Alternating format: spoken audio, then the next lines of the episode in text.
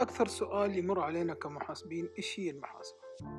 أغلب الناس يفكر إنه المحاسبة هي مجرد المحاسب في المحلات الكاشير ولكن هذا جزء بسيط من المعلومات المحاسبية. المحاسبة تشتمل على هذا وأكثر ولها العديد من الفروع. في بودكاست ريال راح نتعرف على المحاسبة بشكل مبسط معايا أنا مروان وزميلي عبد الله السلام عليكم ورحمة الله وبركاته. معاكم مروان من بودكاست ريال اليوم حنتكلم ببساطة عن تاريخ المحاسبة ونشأتها. المحاسبة هي علم ارتبط بالإنسان من سالف الأزمان. زمان ما كان في شيء اسمه عملات نقدية إنما كان حاضر نظام المقايضة. بمعنى المزارع كان يقايض محصوله الزراعي مع مربي المواشي ومربي المواشي يقايض مع أصحاب المهن الحرفية. ما كان في أحد في هذاك الوقت يعرف إذا كان ربحان أو خسران. كانت الناس تقايض عشان تأخذ حاجتها اليومية من هذه الاحتياجات.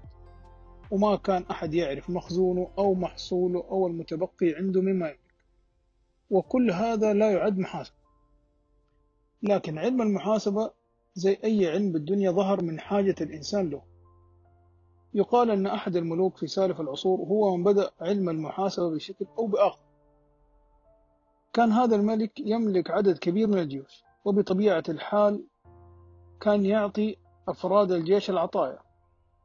أمر وقتها أن يتم حصر جميع ممتلكاته من مزارع ومحاصيلها ومواشي وأحجار كريمة وأسلحة وخلافه وأمر أنه أي عطايا يعطيها لأفراد الجيش يتم تسجيلها في سجلات. ومن هنا بدأت النواة الأولى للمحاسبة وتطورت.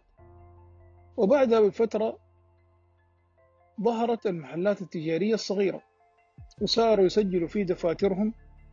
إذا أحد أخذ منهم على الحساب أو أحد سدد لهم أو إذا هم أخذوا من الموردين على الحساب أو هم سددوا لهذول الموردين. من هنا نشأت نظرية القيد المفرد بحيث المنشأة ما تنفك عن صاحبها يعني العملية المحاسبية مبنية على طرف واحد وهو الشخص الخالي. وهذه النظرية لها العديد من المساوئ نذكر منها عدم معرفة نتيجة أعمال النشاط التجاري بشكل دقيق من ربح أو خسارة.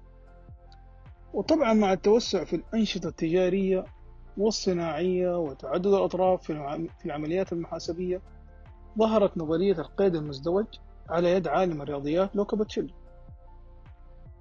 تقول النظرية أن كل عملية محاسبية لها طرفين. وكان هذا حجر الأساس اللي ترتكز عليه المحاسبة إلى يومنا هذا. ومن هذه النظرية تطورت المحاسبة ونشأ ما يسمى بالشخصية الاعتبارية للشركات والمؤسسات. بمعنى أن الشركة أو المؤسسة لها, لها كيان قانوني منفصل عن ملاكها. وازدهر علم المحاسبة وتعددت فروعه. كان هذا باختصار تاريخ تطور علم المحاسبة إلى يومنا. هذا أتمنى أنكم تكونوا استفدتوا. نلتقيكم في موضوع آخر ممتع.